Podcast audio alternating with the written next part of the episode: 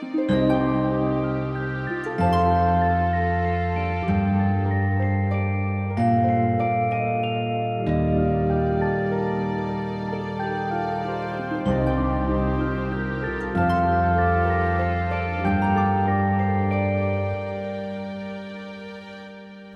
and welcome to this episode of Fab Figmentals. I'm Lindsay Morse, your guide through the realm of curious creatures, magical monsters, and beautiful beasts. Each episode, we dive into the folklore and history of a different Fab Figmental and share a story inspired by the creature. I'm really excited about this week's episode. Today, we're going to be looking at one of the most famous legendary creatures of all time and one that's having a bit of a pop culture moment the unicorn. Unicorns are an interesting study because pretty much everyone knows what they look like and thinks they know a thing or two about them. But I can assure you, there's more to the history and lore of this incredible beast than Pinterest friendly cakes, glittery kids' toys, and regal heraldry. The legendary unicorn has been making appearances in cultures across the world since antiquity, and in this episode, we're going to look at how this famous creature has been depicted throughout art and history. We'll explore some of the strange, often overlooked aspects of unicorn lore, and we'll ask why this fantastical creature, after so many centuries, still holds such a special place in our hearts. But first, we're going to dive into some of our very own original unicorn folklore. Before we get started, I want to mention something kind of interesting. Despite the unicorn being probably the most well known mythological creature of all time, there's a real lack of unicorn folklore out there. We'll talk more about why this might be later on in the episode, but it's likely due to the fact that, for a long time, unicorns weren't considered supernatural creatures. They were believed to be real, living, breathing animals. And while not everyone back then seemed to agree on where you might find an actual unicorn, it was an accepted fact that they are notoriously difficult to catch. People believed that there was really only one way to get your hands on one, as we'll see in today's story. So please, sit back, relax, and enjoy our tale for today. It was penned by me, and it's called The Unicorn Cure.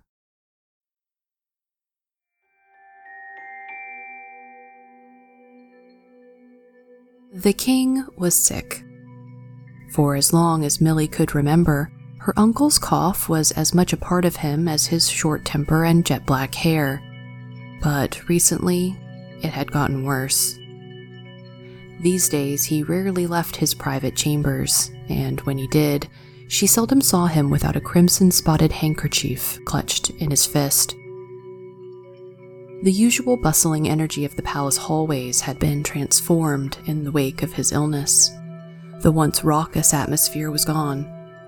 Most of the courtiers tucked themselves away in their quarters, and those that did emerge shuffled nervously, trying not to draw attention to themselves. Only the doctors dared speak to one another.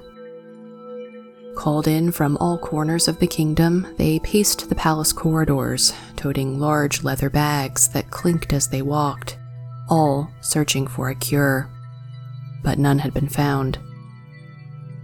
So, the king sent all the doctors away, and an old man took their place.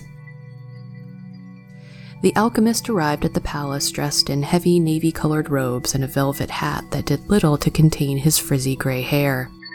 His assistants carried towering stacks of dusty books and well worn tomes. Guards led the wizened man and his associates to the king, and Millie tiptoed behind them, curious. The men entered the royal chambers, and the heavy wooden door shut behind them with an echoing whoomph. Millie rushed forward and pressed her body against the door, cupping her hands around her eyes and finding the small crack that she'd peered through so many times before. Her eyes adjusted quickly, and she saw the old man bow to her uncle, who was covered with blankets on his red chaise. The alchemist flipped through one of the large volumes, pointing at one page, then another. He spoke fervently. Millie could make out words here and there horn, magic, cure. The alchemist then pointed at the door. The guards rushed forward, and Millie fell backward, doing her best to scamper away. She didn't want to be caught snooping. The large door creaked open, and she froze. Two guards loomed over her, clearly surprised to see her splayed out on the stone floor before them. The king let out a tired sigh. Ah, Millicent, come here, please. Your presence is required. And now, here she was, alone in the forest, sitting beneath a large pomegranate tree. After she'd been brought inside the king's chambers, the alchemist had explained that the only way to cure her uncle was with a unicorn horn. One of the great creatures had been spotted near the palace, but, the alchemist explained, only she could help them catch it. Millie leaned back against the trunk of the tree and looked up into its branches. She could just make out the netting the alchemist had rigged up in betwixt the pomegranates. Her eyes followed it over and down to the long trigger rope that lay coiled at her feet. All she had to do was give the rope a soft tug, and the net would fall. That is, if a unicorn would ever actually show up. She'd been here now for three days without sight of anything except a few curious pigeons. Well, she figured she might as well get comfortable. She fluffed up her petticoats, arranged her long braids into a makeshift pillow, and shut her eyes. The next thing she knew, she felt a conk right on the top of her head. Her eyes squinted open and landed on a pomegranate rolling away from her. Great, she couldn't even pass the time by napping without being beaten awake by falling fruit. She shut her eyes and groaned. To her surprise, her utterance was met with a low snort. Waking up with a jolt, she became aware of a warmth and weight on her thighs. To her utter amazement, she cradled the head of a unicorn in her lap. The creature nuzzled into her and delicately rubbed its nose against her dress. Carefully, she stroked its muzzle and admired its long, fibrous horn. Heavy and grayish brown, it twisted up into a roughened point. It looked a lot like the exposed coiling root of the pomegranate tree. Minutes passed, or maybe longer, before Millie remembered the task at hand. She reached back, careful not to disturb the gentle beast, and found the coil of rope. She gave it a light tug, and the netting fell atop them both. Almost immediately, guards rushed out from the surrounding trees wielding spears. Startled, the unicorn stood up and bucked, but its horn and hooves tangled in the netting, and the great white animal fell to the earth. It looked over at Millie, and she could see the fear in its large brown eyes. The guards descended on them, and the unicorn squealed and whined as it was roughly dragged away. Millie reached out in protest, and tears filled her eyes as she saw one of the spears fall loose in the scuffle and slice the neck of the giant horse. The unicorn convulsed and tried to stab the guards with its horn. Calm down, you brute, one of the guards hissed. Just wait till they grind that horn off of you. Then you'll not be so dangerous, eh? He spat. Then you'll just be dead. As blood splattered across the unicorn's pristine white mane, Millie thought of her uncle's red speckled handkerchief and fainted. She awoke in her bed to darkness and the thumping of her heart. The unicorn, she thought. That dastardly guard had said they'd planned to kill it. Was it too late for her to save it?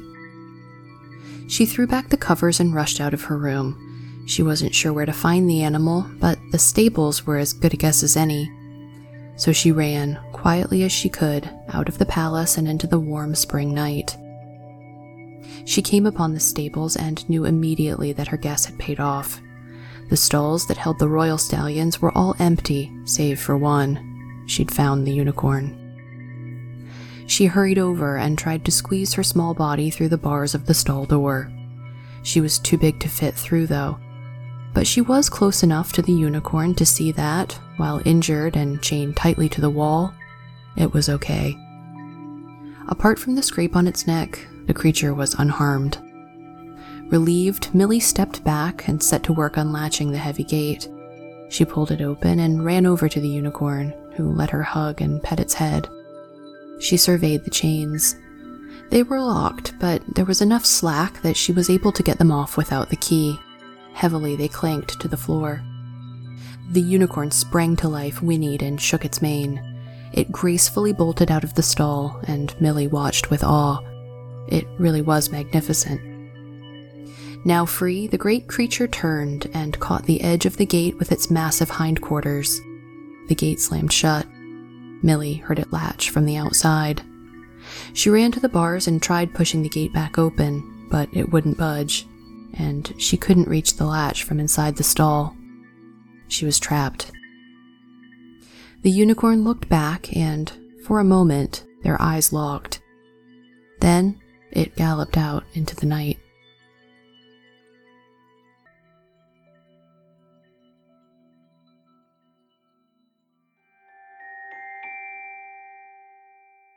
Along with mermaids and dragons, unicorns are one of the best known legendary creatures of all time.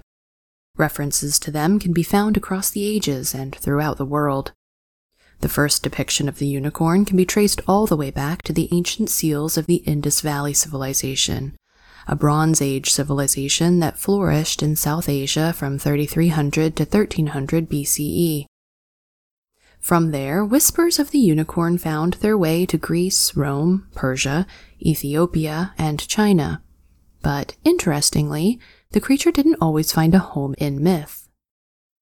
The Greeks and Romans believed that the unicorn was real, and travelers to faraway lands seem to have confirmed rumors of their existence. India seemed to be the place to find them. Pliny the Elder, a Roman naturalist, included the unicorn in his encyclopedic collection, Natural History, though Pliny's description is a fair bit different than the one we know today. The unicorn, he wrote, is the fiercest animal, and it is said that it is impossible to capture one alive.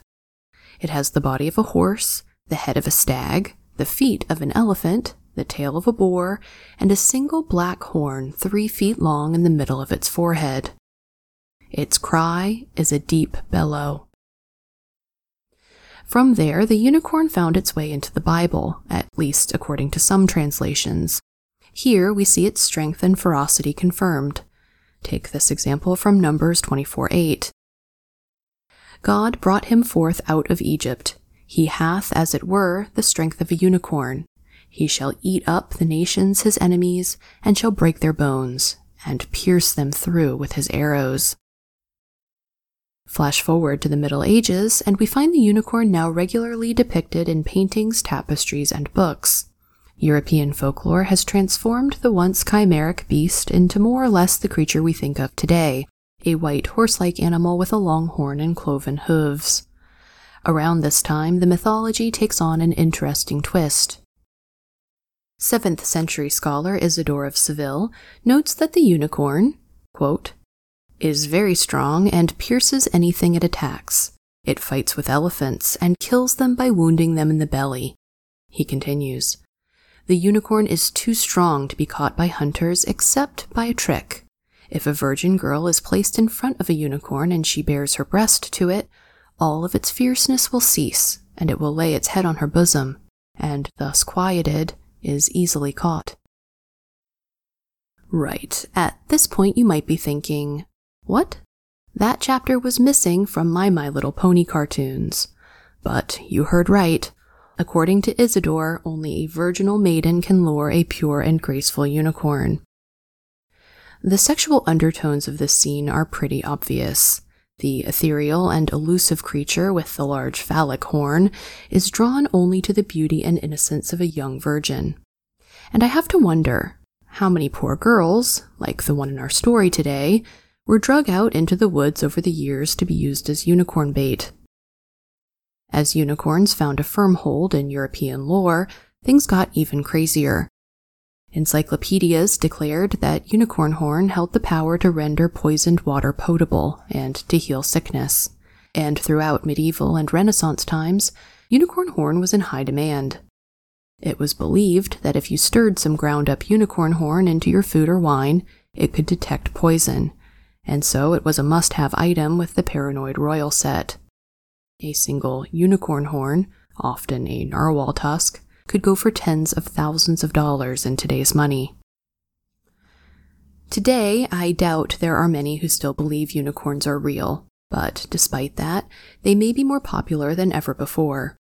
One quick search on Etsy returns over 300,000 products, and things like unicorn horn chalk, unicorn birthday cake slime, and customizable adult toys shaped like unicorn horns are all selling very well. Millennials, in particular, seem to have gone gaga in recent years for things like unicorn inspired rainbow scrubs, cosmetics, and pool floats. I'd like to end this episode with a bizarre story that came out of North Korea in late 2012. It's really just too good not to share. According to The Guardian, and I quote, Korean Central News Agency, KCNA, has now broken the incredible news that archaeologists in Pyongyang have discovered a unicorn's lair.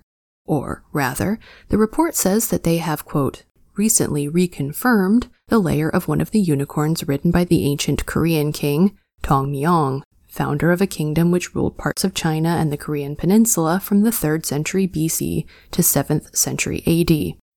The KCNA goes on to state that the location happens to be 200 meters from a temple in the North Korean capital, adding, quote, A rectangular rock carved with the words unicorn lair stands in front of the layer. But don't get too excited. A week later, the paper ran a candid follow up. There is only one problem with the story, they wrote. It isn't exactly true. Apparently, there had been a serious flaw with the translation of the original story. The North Korean government had never actually claimed to have found a unicorn lair. No, no. Instead, the cave was actually reported to be the ancient home of the Kirin, a cloven hoofed creature with antlers, and the head of a dragon.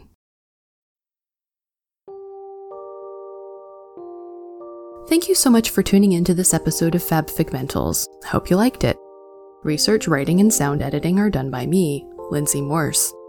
Neil Cooper assists with writing and editing. Our theme music was created by the wonderfully talented Graham Ronald. New episodes drop every Wednesday. Make sure to subscribe to the show to get new episodes as soon as they're available. If you're enjoying the show, please consider supporting us on Patreon. You'll find a link to our Patreon page on our website, fabfigmentals.com. We have bonus content and stories available for supporters. As a new small show, even a $1 pledge helps us. If you like learning about creatures that lurk in the shadows, perhaps you'd be interested in learning more about humanity's darker side. If so, please check out our sister show, Assassinations Podcast. Thanks again for listening, and I hope you'll join me next week when we'll explore the mythology and lore surrounding one of my favorite deadly duos from Greek and Roman mythology Charybdis and Scylla. We'll see you next time.